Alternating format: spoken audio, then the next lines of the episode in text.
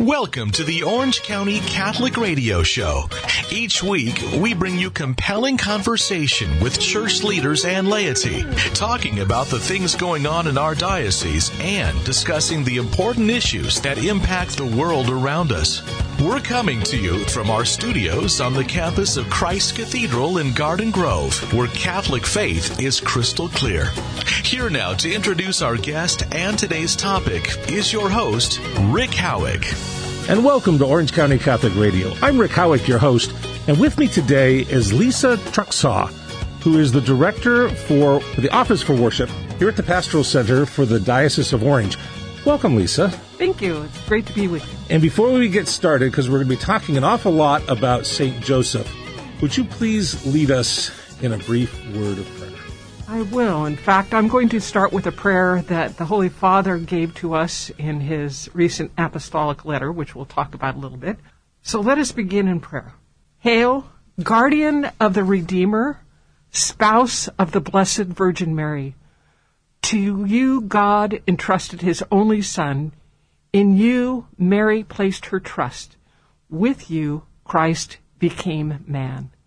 Blessed Joseph, to us too, show yourself as a father and guide us in the path of life. Obtain for us grace, mercy, and courage, and defend us from every evil. Amen. Amen. In the name of the Father, and of the Son, and of the Holy Spirit. Amen. Well, Lesa, a, a, few months ago, we weren't even talking about you coming in because everything was going all straight and normal and everything was all planned out. Everything was ready to go. And then, of course, two things happened. One had to do with the COVID-19 virus getting, yes. of course, threw everyone off. But then the Holy Father, who led by the Holy Spirit, uh, dropped a surprise on everyone. What happened? Well, on December 8th, the Holy Father uh, introduced an apostolic letter on St. Joseph. That happens to be the anniversary, the 150th anniversary of when St. Joseph was named as the universal patron of the church. And so to commemorate that, the Holy Father wrote a letter giving us a reflection on St. Joseph. And as he wrote in the letter, the aim of this apostolic letter is to increase our love for this great saint, to encourage us to implore his intercession, and to imitate his virtues and his zeal. Okay. So he told us to imitate his virtue and his and his zeal. What else happened as a result of his letter? What did that do to the year, liturgically speaking? It was a great surprise to all of us. So we then scrambled a bit, to be honest with you, and looked at opportunities that were given or suggested in the letter itself because we're now in the year of St. Joseph. We're in it. There we're, was no real warning for this. no, Congratulations. St. Joseph is now praying for you, and you are going to be doing the year of St. Joseph. There was no planning. It was just like, ta-da! Um, so we, we did scramble a bit, and the directors of ministry departments at the Pastoral Center uh, were able to um, brainstorm a bit about this. And the natural feasts, if you will, were looked at as opportunities to introduce prayer to St. Joseph and ask for his help and to look at how we can use St. Joseph as a model for ourselves. So on the Solemnity of Holy Family, the bishops invited people to pray that prayer that I just gave, uh, offered. It is listed on the uh, Office for Worship web pages. So if anybody wanted to read that prayer, you could find it under worship.rcbo.org and then go to the prayer button and you would find it there in multiple languages because of course we have it available in, in English, Spanish, Vietnamese, and Korean on that site. So that was the first step that the diocese offered was just to um, set the tone by praying. Let's enlist prayer for Saint Joseph yes. and from from yes. him. Yes. Okay. So that seemed to be a good a good, a good start. start. like it. Uh, and and the Holy Spirit can launch um, this exploration of this great saint for us then. Well, I understand that everyone has already memorized everything St. Joseph has already said. because if you look through the scriptures, you don't find him in the Gospel of John at all or in the Gospel of Mark. You'll find a little bit of Joseph in Matthew and in Luke, but only by description. Yes. Because he has said absolutely nothing. He's the silent saint in Scripture. Yes. And yet, how profound. my patron is St. Joseph. So I've done a lot of looking and not finding a whole lot except, of course, his silent example. Yes. So when you're looking at trying to plan a liturgical year, because that's kind of what you do, you you plan it and assist people in planning, if I understand correctly. Yeah. How how parishes can best embrace an opportunity like this, a year where hey, let's let's think and reflect and pray about Joseph, Yes. about his strengths, about his character, about what we know about him and and what we we believe. How did that impact you and what you do, and where did that go here in the diocese? Well, it gave me a chance to read the apostolic letter pretty closely. and the thing that caught my attention was the um, titles that the Holy Father used to describe St. Joseph. And um, I found those to be really good launching points. And I encouraged uh, liturgical coordinators at parishes to look at that. He's called a beloved father, a tender and loving father, an obedient father. He's also called an accepting father, a creatively courageous father. And the other two are a working father and a father in the shadows. Wow, those are all incredibly insightful and uh, they they just invite unpacking. Yes, they really, really do. One line that, that the Holy Father wrote about the Father in the shadows that I found really something to ponder was fathers are not made, not born, not but made. A man does not become a father simply by bringing a child into the world, but by taking up the responsibility to care for that child. Whenever a man accepts responsibility for the life of another, in some way he becomes a father to that person. So uh, all of these men in my life that have offered to assist children or people in developing to their full potential are a great model of what St. Joseph, who's, who St. Joseph is. So I, I would like to, to spend some time, but we'll do it probably in the next segment, going over some of those those things we, you just mentioned from the apostolic letter on Saint Joseph from our Holy Father. Um, I, I want to talk for a moment about fatherhood in general, then, for just a moment, and how that Saint Joseph, especially in a time like we have right now, is perhaps an inspired um, choice by the Holy Father to give us on two levels. One, from a practical perspective, if there was a time when you need to have your father just sheltering you from harm in, a pandemic where hundreds of thousands of, of Americans have died, millions have died worldwide, more millions have been infected, and many of them are going to have lingering effects, it looks like, from COVID this is a time when we want to be reassured that we have the saints praying in heaven. One of the wonderful things about being a Catholic, and I really would like to, to address this with you later because I happen to know a little bit about your background, but I'm a convert to the Catholic faith. I come out of the Presbyterian tradition. But in Protestantism in general, the idea that the saints are out there somehow involved in our lives is is a little distant. We'll still hear the funerals from some time that they're looking down on us now. But generally speaking, they don't have a very well articulated uh, engagement with those who've gone before us in the faith. And what was wonderful about becoming Catholic is all of a sudden you have all these formerly physically alive, now spiritually empowered and alive in heaven, like they're like they're in this this great big arena, and we're on the playing field, and they're cheering us on. It's a great description. But there's another way of thinking about it too. When you're alone in the cave and you're all by yourself, and you need to have your father come near to have St. Joseph in the middle of a pandemic be called to come to our aid and to pray for us seems to be beautiful. Yes. On the one hand, that's the, f- the first thing that, I, that strikes me as being so very appropriate by our Holy Father. But the other, right now, fatherhood seems to be under attack. Mm-hmm.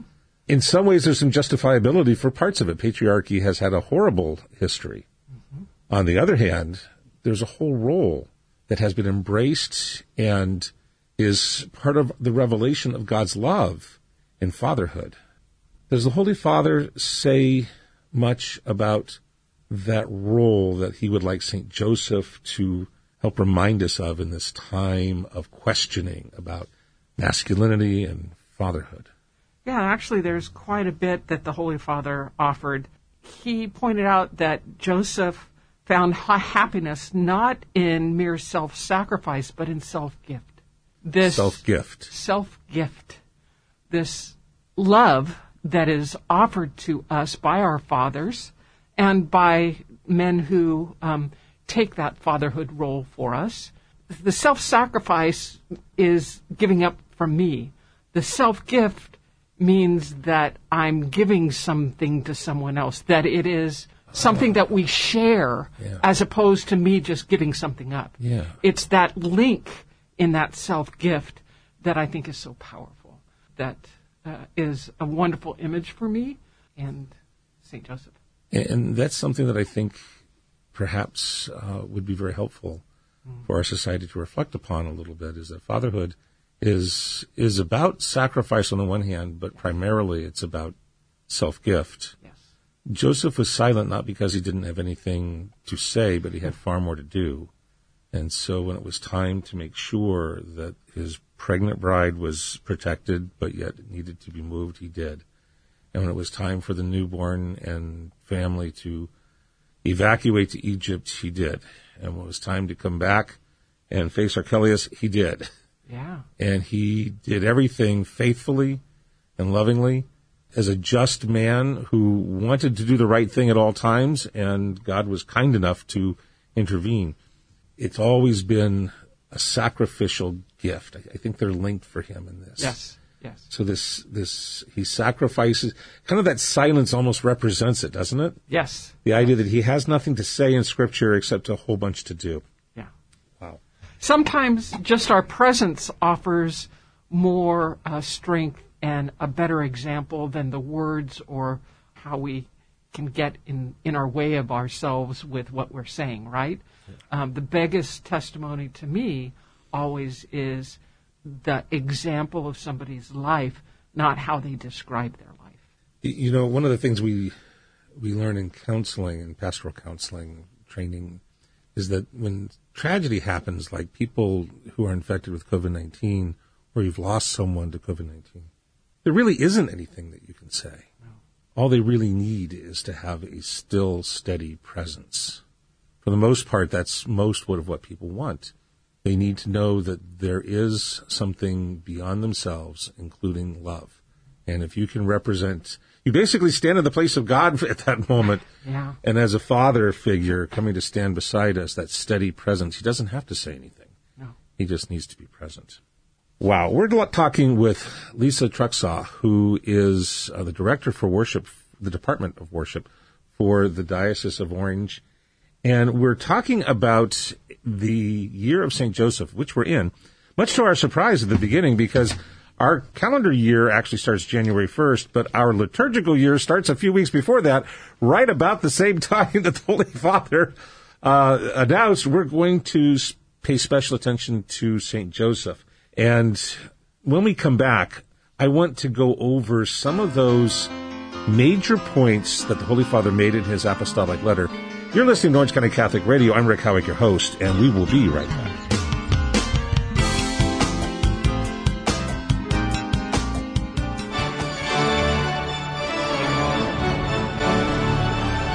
Here's a word of reflection from Christ Cathedral organist and host of Sounds from the Sanctuary, David Ball. In St. Louis, there used to be these sort of clubs for Eucharistic adoration. It was really people watching the church all night. Each person would take an hour with the Blessed Sacrament exposed. My parents, we, we used to do this a couple times, and so I remember going to St. Gabriel, the Archangel in South St. Louis. It would be one in the morning, and you'd knock on the door, and the one person who was scheduled for that hour would come out, look through a little peephole, let you in, and then you'd lock yourself in the church for an hour of stillness and meditation and prayer and whatever. And as a kid, it was interesting. It just introduced the idea of stillness to me at a young age. Catch Sounds from the Sanctuary Saturday nights at 10 on Relevant Radio or find the podcast at occatholic.com.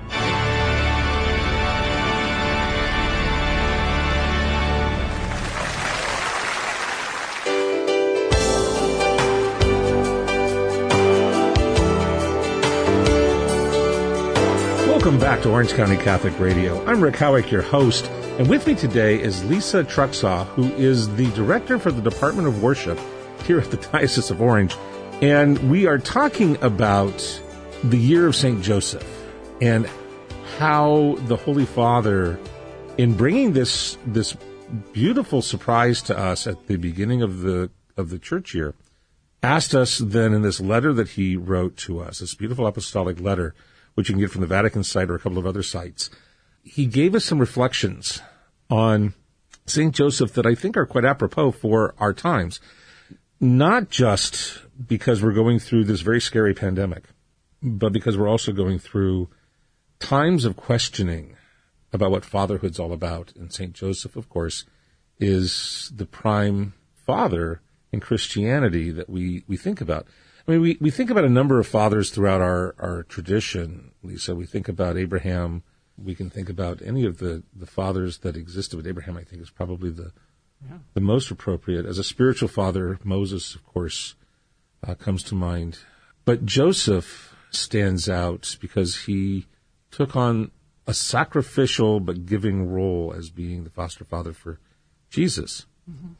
And the the Holy Father, Pope Francis, in discussing him in his letter, he talks about a, a, number of different qualities, and you mentioned those. He he has them beautifully outlined in his letter. Let's go over some of those. Okay. What's one of the first qualities that uh, Pope Francis discusses with Saint Joseph? He um, reminds us that Saint Joseph uh, himself, Saint Joseph, reminds us that those who appear hidden or in the shadows can play an incomparable role in the history of salvation. A word of recognition and gratitude is due to these saints and these examples of people who are around us who are the unspoken heroes. Uh, yes. And in the middle of this pandemic, we can think of a lot of them, right? We yeah. can think of the healthcare workers, but it can be even more basic and behind the scenes than that. It's the people who are actually maybe manufacturing the masks. It's it's all the people that are contributing in some way to the common good of all of us. I'm thinking about when I'm thinking now more than a year ago, but I'm thinking when in the the rhythms of the parish life, we have all these different things that go on, and there's always a cadre of very quiet, usually men, young men, old men, sometimes Knights of Columbus types who will set up all the chairs and make sure that they're all taken care of, who do different things to empower the, the parish, yet, yet no one really talks about them, and they usually will, will skew having much glory given to them. Yes. I know uh, we had to cancel or postpone, I guess it's been canceled, the Man of the Year for this year because of the of COVID, but part of that has always been to recognize men who've been behind the scenes. Mm-hmm. Uh, it's it's never been about what did you do that was so glorious. It was always what have you done that have inspired people from behind. Yes. And Saint Joseph is a perfect example of that. Yes. Where again, he's not the one that's going to be speaking. You can memorize everything he ever said uh, instantaneously. It's harder to memorize what his actions are because they're, they're profound. Yes but they're always behind the scenes. What else? What other insight did the Holy Father have on Joseph? Well, he talks, the Holy Father talks about Joseph teaching us that faith in God includes believing that God can work even through our fears. And I think during this pandemic, wow, it's a great example. And you think of all the, the fear occasioned events in St. Joseph's life when, yeah. you know, when the family was threatened by Herod and and all the many things that, that St. Joseph faced. And he trusted God in all of that. From the um, very from the very beginning, even when he was afraid that his wife to be may have been unfaithful. I mean, what are you going to think when your your fiance says, um, yeah, "God did it"? really?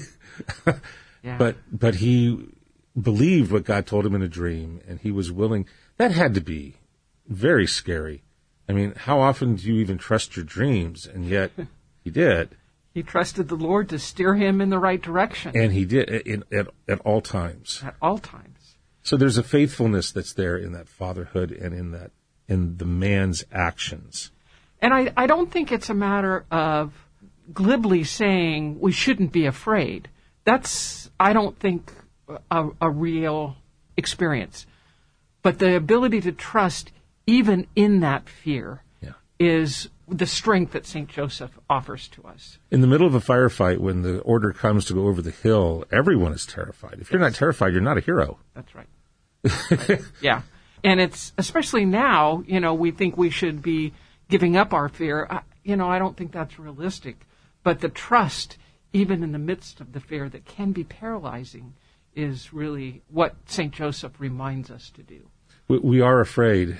Okay, Lord, but now help me through it. Yes, exactly.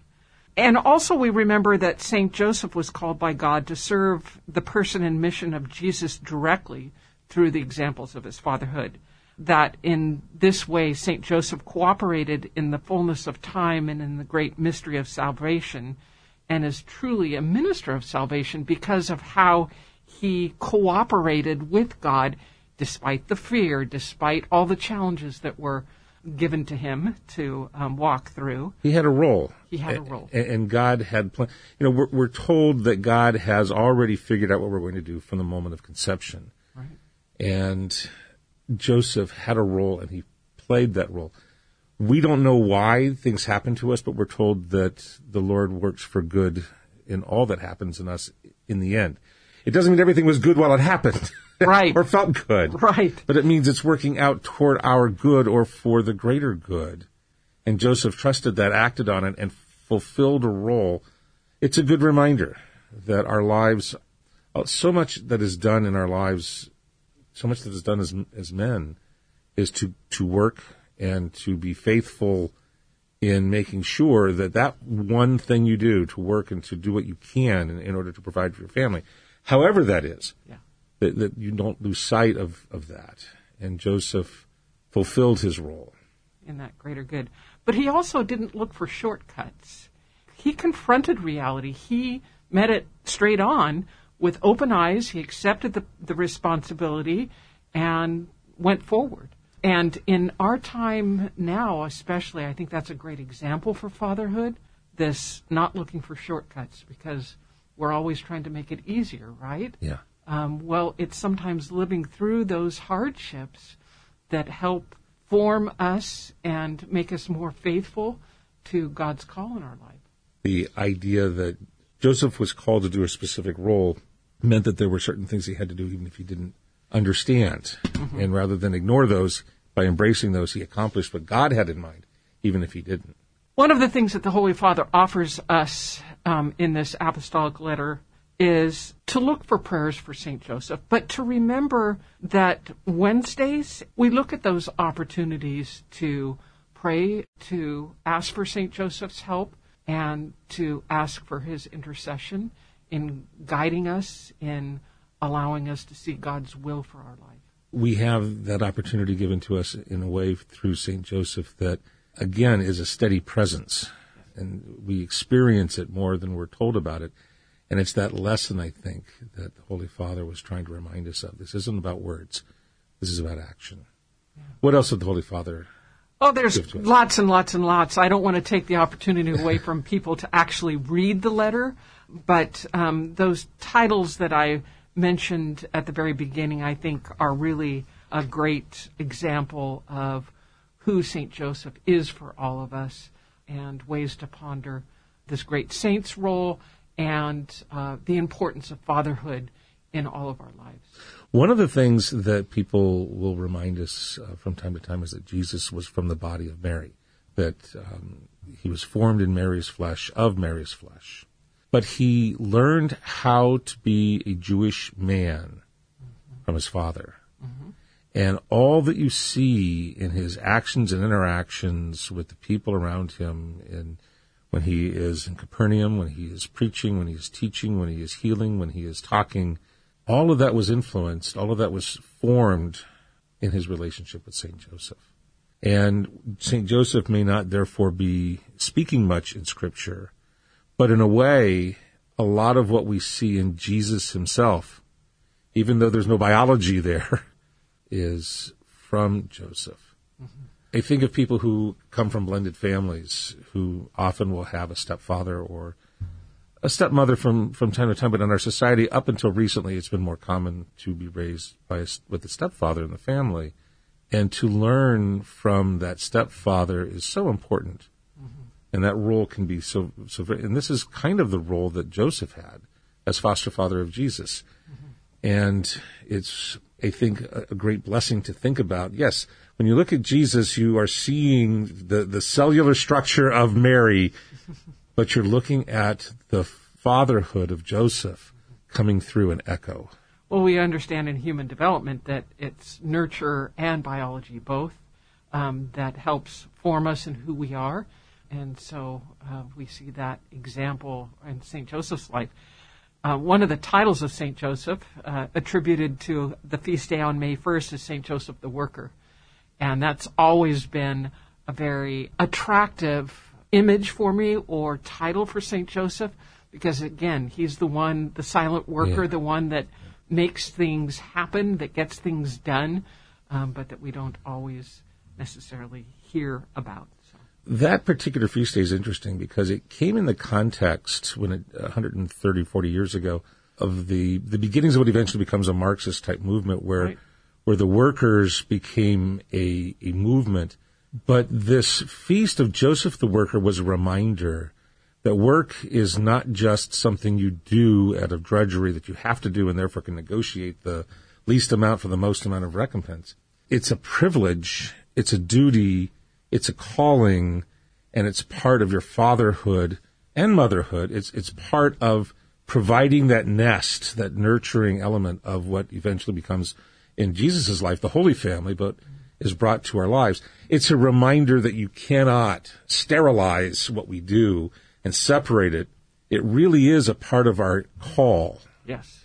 And it's a reminder that in Christianity, it's a little bit different than just Marxism out there. Oh, absolutely. In Christianity, it's all about God gives us a call, and that call is part of our nature. This is one of the reasons why when in our discussions these days with all the different changes that uh, many in our society would like to make, I think our Holy Father is asking us to pause for a moment. Hit the pause button. Mm-hmm. Let's reflect a little bit. What is fatherhood? Which raises a question about family. And as you brought up, it's not just biology, it's nurture. What are the roles that go into this? That's important in this too. When we come back, I want to shift gears for just a moment. I want to talk a little bit about you, Lesa, because you've had quite an interesting background as well. We're talking to Lesa Truxaw, who is here from the Office of Worship at the Diocese of Orange. And when we come back, I want to ask her about what brought her to Catholic faith. We'll be right back.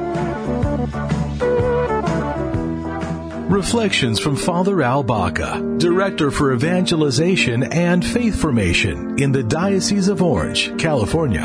Here's a brief clip from Father Al's guest appearance on Empowered by the Spirit with Deacon Steve Greco. If there is someone that you see that is living a life that just seems to be in tune with God and what the needs are of the of the church and so forth, then take a step. You know, you never know. I mean, there was one time when in confession, without breaking the seal, I, I don't even remember much detail about it. It's been many years, but I remember all of a sudden I had this inspiration to ask a young man that was on the other side of the screen, have you ever thought of being a priest? I said, I think the Lord is calling you to be a priest. And, and then he just was quiet. And then he said, how do you know that? And he said, I just finished the application process for entry. Praise God. And he said, and he was so happy because it was a real confirmation of what he had struggled with and decided to do. So this is the kind of way that God works so beautifully is if we would just act on our inspirations. This comes from the Holy Spirit, inspiration. Amen. Amen. And and so many times we shy away from it because we're afraid we might get rejected. We're afraid that somebody may laugh. We're afraid of whatever. But we're really selling ourselves short because if the faith is alive in our hearts, God will work miracles. For more, go to occatholic.com. That's occatholic.com.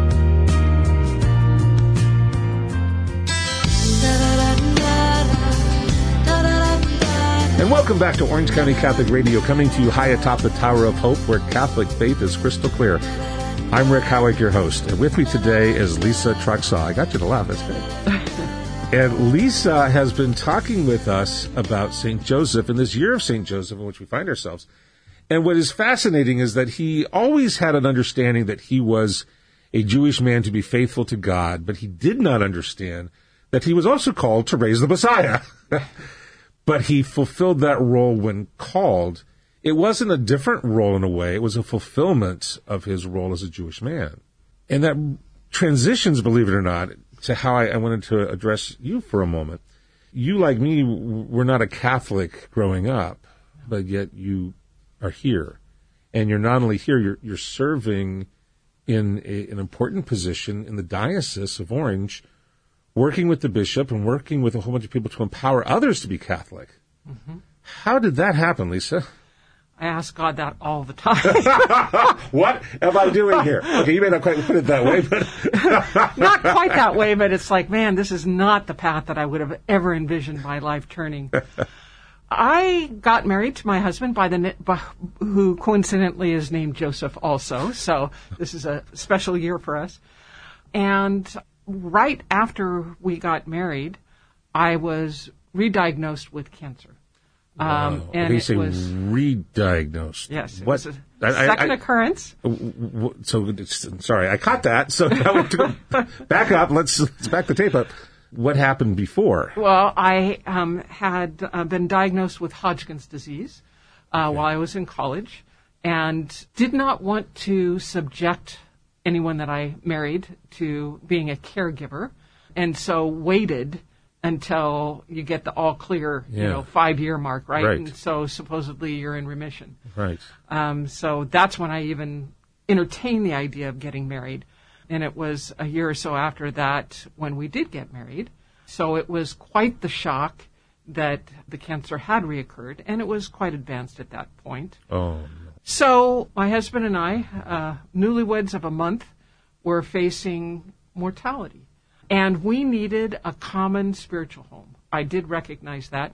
I had not been practicing my faith, though I was raised Naz- in the Nazarene and Baptist churches. My grandmother was a deaconess in the Nazarene church, and wow. I went to general camp meetings in the summer with her. And so uh, faith had been a part of my life when I was younger, but typical young adult, you know, getting your career started and social life, that took precedence for me for a while. But your idea of how Christianity functioned was very different. Quite a bit different. yes, quite a bit different. Those of you who are familiar with Aimee Semple McPherson and all that, the roots that are there, yes. that's what you're talking about. Yes. Is that that end of the spectrum with sola scriptura and very spirit led and speaking in tongues for people around you, if not yourself? Wow. Um, I didn't experience that too much, but um, the unstructured worship and the spontaneity. Unstructured worship is a good way of putting it. Um, was really a part of how I was formed. So um, after we were facing this diagnosis, my husband and I started trying to figure out where our spiritual home would be. So, so let's stop for a moment. So your husband named Joseph hears that his new wife has a, a critical medical condition and doesn't panic and leave, but actually stays to try to take it. I'm hearing the, I'm hearing echoes. yeah, yeah. This is a great. In fact, my husband story. my my father thought for sure that uh, I, my husband wouldn't stick around, and we didn't find that out for years afterwards. so he was taking bets with his buddies at the, at the yeah yeah. so um, we started searching. I wasn't uncomfortable in the Catholic Church. I was really drawn to the ritual and what I fondly called at that point Catholic calisthenics. Yeah, um, the stand, the sit, standing stand, sit. sit how? Kneel, why? stand, what sit, are you kneel. doing? Why? you know. And my mother-in-law, God bless her, was a great example and very patient in explaining things. My husband was you know, he would identify himself as Catholic, but he wasn't all that active in his faith at that okay. point. So um, we started going to some of the faith traditions that I'd been raised in, and my husband was very uncomfortable, especially when we made the mistake of filling out the pew card and then had a personal oh, call. Oh, put from down visitor. oh dear. yeah, so we had people coming to our door bothering us. It wasn't a welcomed intrusion. Um, because of course I was sick and sure. battling everything. That they need to save your through. soul right away. Yes, yes. So the process of chemotherapy and radiation and hospitalizations went on for a couple of years, and during that time, uh, it became clear that the Catholic Church was what where we should call home. Uh, my husband, like I said, was not comfortable in the churches that I'd been raised in. I was drawn to some that sense of mystery that the orderedness of the Catholic Church was very attractive. And But what's interesting is there was never a doubt about faith in God. oh no. It was always about how do we understand this expressed? And was how a- do we share that as a couple? Yeah. We needed that grounding beneath us when illness and medical treatments and pain and all those things are shaking the very foundation of who you are. I think our society is being reminded of that need right now. Yes, I I, think so. I think so. So then my husband and I met one on one. This was before RCIA was mandated, yeah. uh, right before it was mandated. So we met with a priest one on one. I was originally told when I went to a pastor that it would take two years in order to become Catholic. Having gone through this experience, I wasn't sure I had two years Yeah. time was meant something different to me at that point Sure. in my life. And I'm not known for my patience anyway, and that was really This gave you an excuse to not have any. yes, Yeah. yes, yes. So um, that's why we ended up meeting one on one with a pastor at a parish. And on June 21st, 1986, I was baptized and confirmed and received Holy Communion Wow. on a, a Friday evening. bam, bam, bam. Yep, everything all at once. And at that point, you know, you think you know. You you'd make an informed decision on your own that yes, this is where Sure. I feel called, but you still don't understand. You understand. don't really know. Yeah. And what I'm thankful for is that through the grace of the sacraments, I continued to grow. That desire to know God ever more deeply There's a physical, spiritual dynamic in the Catholic Church that's just different. It is. It is. And that was that was very attractive and nurtured me. And I went back to the parish that we were living close to and told the pastor, "Well, I'm fully Catholic now. What what can I do?" And Oh, a live one. yeah, exactly. um, so I started going to classes about liturgy and wound up at the wrong meeting one evening and jumped into a Triduum planning meeting. Yeah, and so you know that was the end of that. I was uh, I've been immersed. In I was going to say that that's how they're going to make you run away screaming in terror, or you're going to be totally hooked on it because there is there is you know, Holy Week is it for liturgy. Yes, yes. Oh. So that's how I, I I started my path into becoming Catholic. So. So you were able to then work in the parish doing some liturgy work. Well, I went on just to the I diocese, just volunteered. Um, Yeah. In fact, the RCIA director invited me to be a sponsor because she recognized that I didn't have all the experiences that RCIA does offer people. Yeah. Um, and I had the luxury of time then. So I got involved with liturgy and with RCIA and actually was working in the business field at that point in my life. When the pastor called my husband and I into his office, I was discerning changing vocations or jobs at that point, and my husband and I had just finished as festival chairpersons. And Oh, God bless you. yeah, exactly. Having been a principal with a festival at my, Oh, my school. gosh. Oh, wow. Yeah, I, we actually lived through that. and so um, the pastor called both of us in, so we figured we were being asked to be festival chairs for the next year, right? Yeah. When he a- offered me a part time position at the parish. Wow. That pastor was Father Andy Bellisario, who's now Archbishop uh, in Oh. Yeah. Alaska. Wow. And Very good. He was the one who called me into ministry, and I've been involved ever since. Wow. So we are now in this pandemic, in this year of St. Joseph, and here you find yourself as a convert now, now very much formed, more forming to go, whether you like it or not, but we all know this, but formed as a Catholic, helping to form others.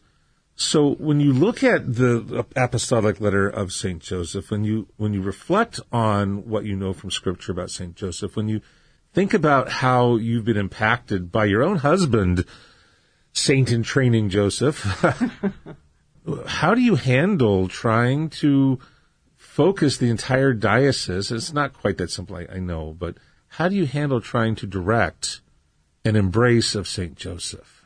How did that work for you? one of the things that I have come to treasure about the Catholic faith is that we're not in this alone. Not only because God is with us, but we have a community amongst us. That we're saved as a people, right? Yeah. So um, the ministry directors at the Pastoral Center, um, we've been able to continue meeting via Zoom uh, during all of this craziness um, to see how we're called to serve and to see also how we can collaborate because it's only in working as a group that we're really have any effectiveness. And so we started discussing the year of St. Joseph and from that came up with some concrete ways that we could help people with this year of St. Joseph.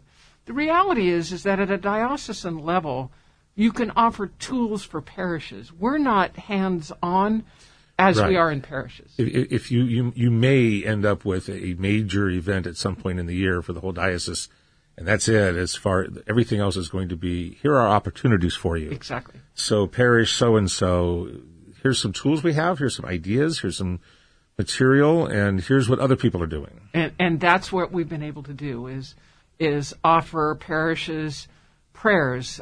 Father Al Baca was um, Oh, God bless able, him. was able He's to. such a good man. He is.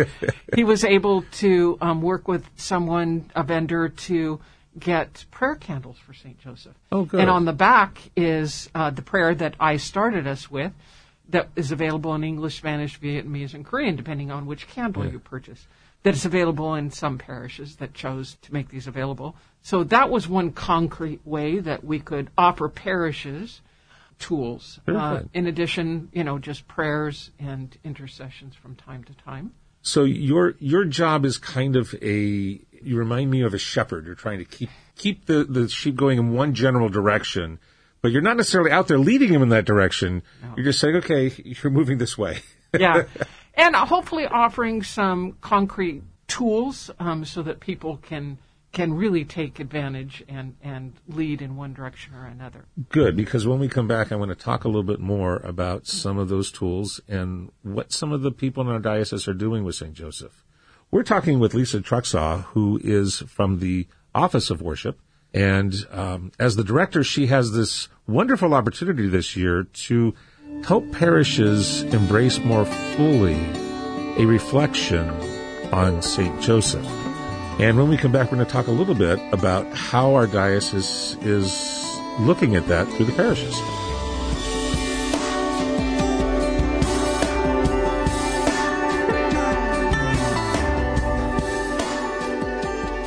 Saturday mornings are a little brighter with host Rick Howick in Orange County Catholic Radio. Here's a soundbite with a recent guest, Dr. Louise Dunn from the New Hope Crisis Hotline. It's interesting, though, that even with people that tell us that they're atheists or agnostics, sometimes we ask them if they still want us to pray for them. How many people say, "Ah, "I can't hurt"? So we still offer that. But uh, if the person makes it clear up front they don't want that, of course we, we don't pressure anybody in any way. Check out OC Catholic Radio, Saturday mornings at 9 on Relevant Radio. Or come find the podcast at occatholic.com slash radio. That's occatholic.com slash radio. 365 Days of Praise, a daily guide toward transformation through praise by Deacon Steve Greco. March 6th, John chapter 16 verse 24. Until now, you have not asked anything in my name. Ask and you will receive, so that your joy may be complete.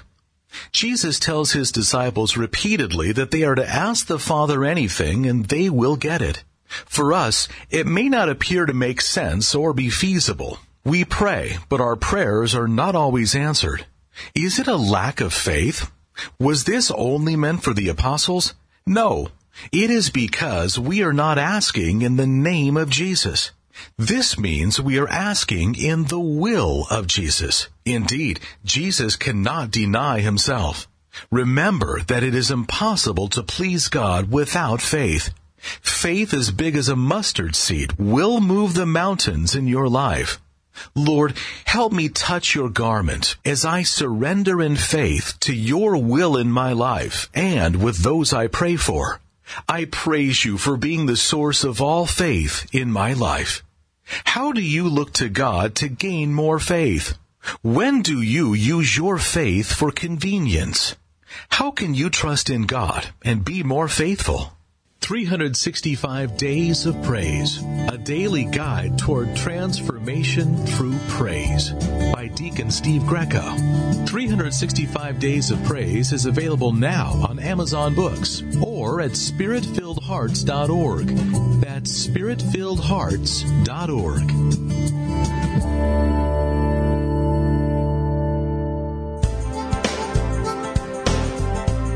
and welcome back.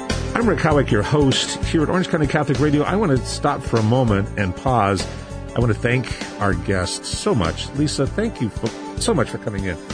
Lesa Truxaw has taken time away from a very busy schedule. A, a director of an office in the diocesan level is very busy. So thank you very, very much for coming in. And she's not here on Zoom. She's here live in the studio with us, mask and all. So thank you very much for coming in and for sharing this time with us and for being so candid about how you have been formed in really a, an experience of God that resembles a lot of the, the themes that St. Joseph offers us, at least according to what the Holy Father outlined for us.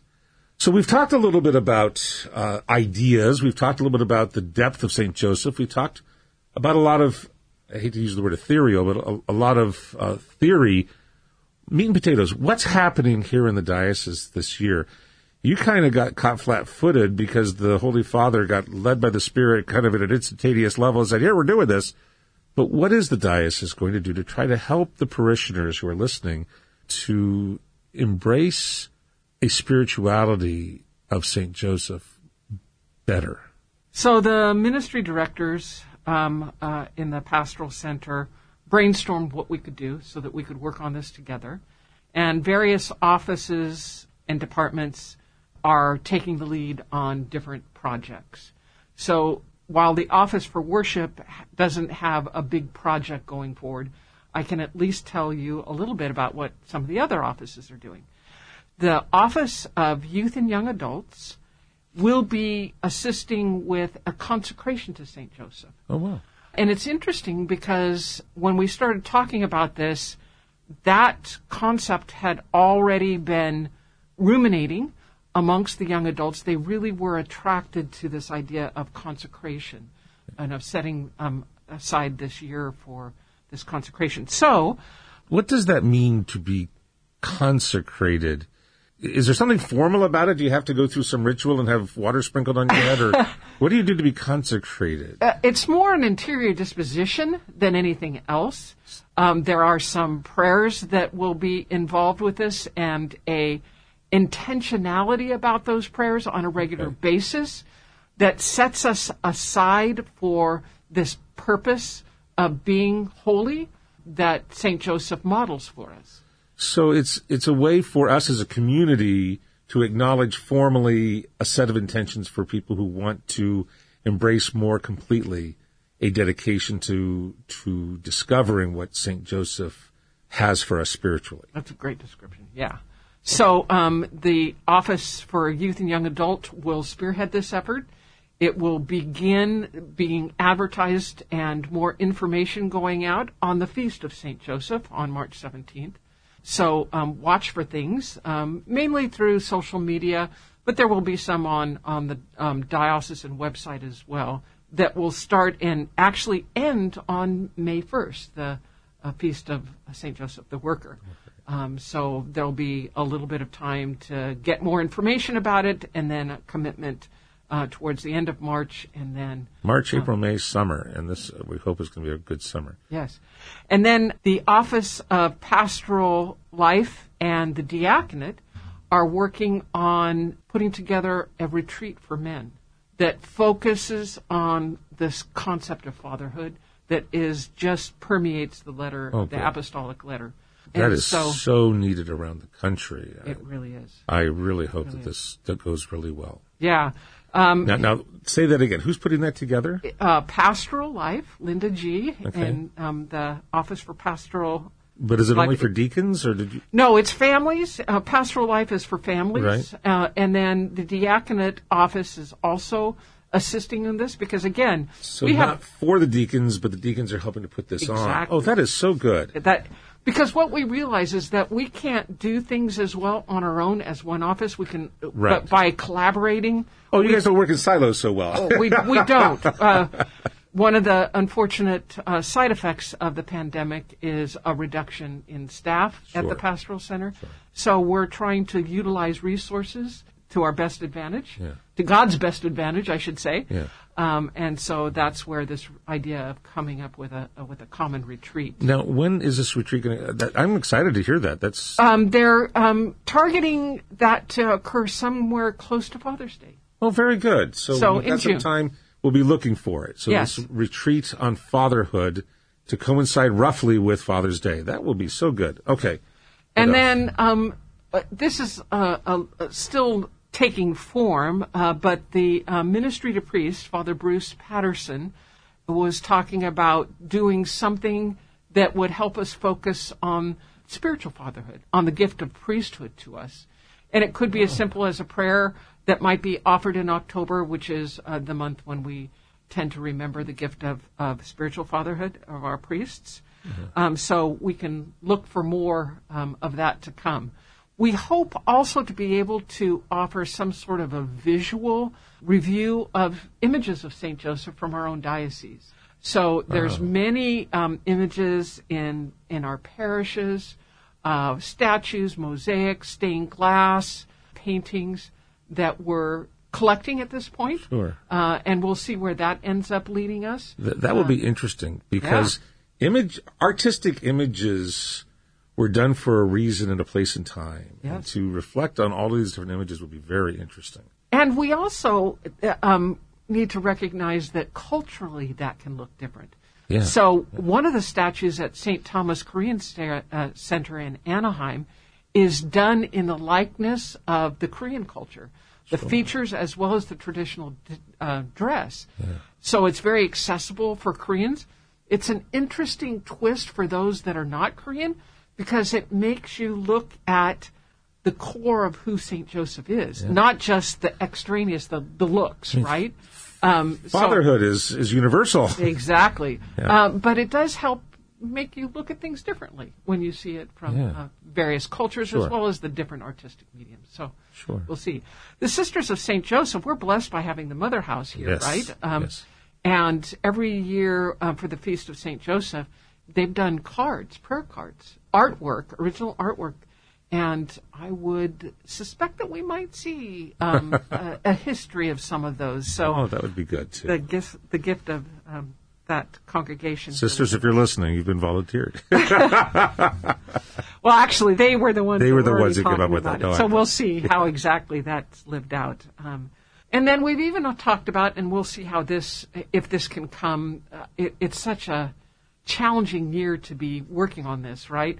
But the reflection for our Catholic school students of who is Saint Joseph to you? Why is he important? yeah.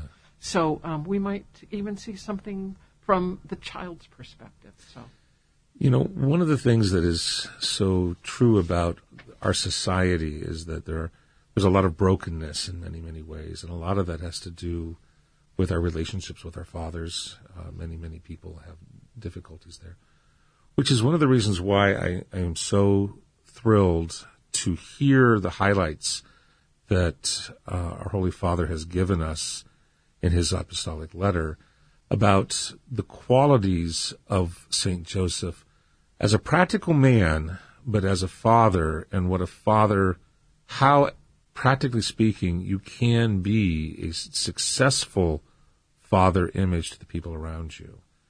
And that I think is so truly needed, especially in an era where so many people are questioning. But yet our church is full of fatherhood from the Holy Father to God the Father down to we call our priests father. And then of course, how do we deal with our own fathers and Jesus's foster father, Joseph, is a great icon, a great image. The wonderful thing about the word icon, it is an image of the revelation of God. And that's what St. Joseph does for us in so many ways. And I think our Holy Father expressed that very well. points to something beyond itself. And brings it back, Yes. brings it back. And that's what I'm hoping that even though Joseph is totally silent in Scripture, our reflections on him will be helpful, if not life changing for some of us. Lesa, thank you so very much for coming in and for spending time with us. Thank you for the efforts that you're doing, first of all, but thank you for taking that time to come in. Would you please lead us in a word of prayer? Let's go to our basis, which is how Jesus taught us to pray as we pray the Lord's Prayer together. Our Father, who art in heaven, hallowed be thy name. Thy kingdom come, thy will be done, on earth as it is in heaven. Give us this day our daily bread, and forgive us our trespasses, as we forgive those who trespass against us. And lead us not into temptation, but deliver us from evil. Amen. In the name of the Father, and the Son, and of the Holy Spirit. Amen. You have been listening to Orange County Catholic Radio. With me today has been Lesa Truxaw. And Lesa, we've got so many things that are planned that are coming up. I'm really looking forward to hearing more about that retreat that you were discussing.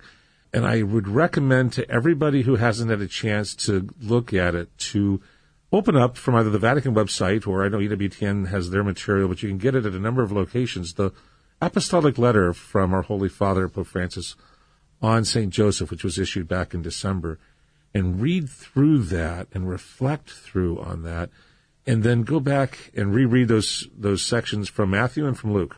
They're short, but they deal with who St. Joseph was and what he did, and not so much what he said, but how he lived out his call to be that iconic father figure for us now 2,000 years later, but probably more in need now of that icon than at any other time in the life of our church. You've been listening to Orange County Catholic Radio. We come to you on the radio stations you're listening to, but if you would like to share this with somebody else later, you can go to our website and this will be downloaded as a podcast shortly after broadcast. And that website is occatholic.com. And at occatholic.com, you can go to the radio tab and pull down Orange County Catholic Radio. And there you will find all of our podcasts. This is a very difficult year, and to share a little bit of the comfort of fatherhood from St. Joseph would be very helpful. So I hope that you will do that. On behalf of all of us at Orange County Catholic Radio, I'm Rick Howick, your host, and we will see you again next week.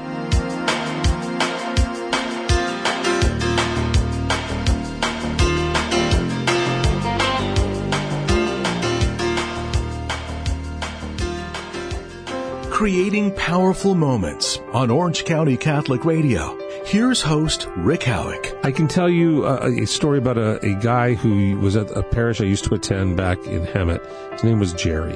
And Jerry was confined to a wheelchair. He was in his 80s. He couldn't talk anymore. He was a Baptist who had been married to his wife who was Catholic, and they had an agreement that he would take her and the children to the Catholic Mass, and then he would go on Wednesday nights to a Bible study for the Baptists.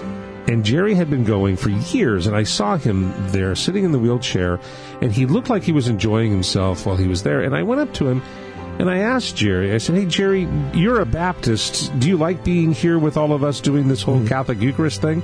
And he nodded his head enthusiastically and smiled at me. And I said, Well, Jerry, if you ever want to become a Catholic, let me know. And he nodded his head. Mm-hmm. I said, Jerry, does, are you saying you'd like to become a Catholic? And he mm-hmm. nodded his head and began to cry. And I looked at his wife, who looked at me with these shocked eyes. I said, Have you ever asked him? I said, Not in years. And she came back with him the next week and signed me up as his sponsor, and he wanted to go through an abbreviated version mm-hmm. of RCIA. A couple of weeks later, he was brought into the Roman Catholic Church, and he died about three months after that as a, a Catholic. Mm-hmm. Now, from my perspective, he may not have ever come to that without going through the suffering he went mm-hmm. through, the silence that he dealt with, the confinement he had in his wheelchair, and yet the love, because he was now dependent Yes. This most independent man mm-hmm. who was going to provide for his family now had been dependent for years on his wife and on the good people around him. He was dependent. Yeah. And that changed his life at the end. Mm-hmm. Why would we want to short circuit that? For more, go to occatholic.com. That's occatholic.com. Or visit the Diocese of Orange Facebook page. Here's the Serenity Prayer, as shared by Scott Weeman of the Catholic in Recovery Ministry and a recent guest on Orange County Catholic Radio. God, grant me the serenity to accept the things I cannot change, the courage to change the things I can, and the wisdom to know the difference. Amen.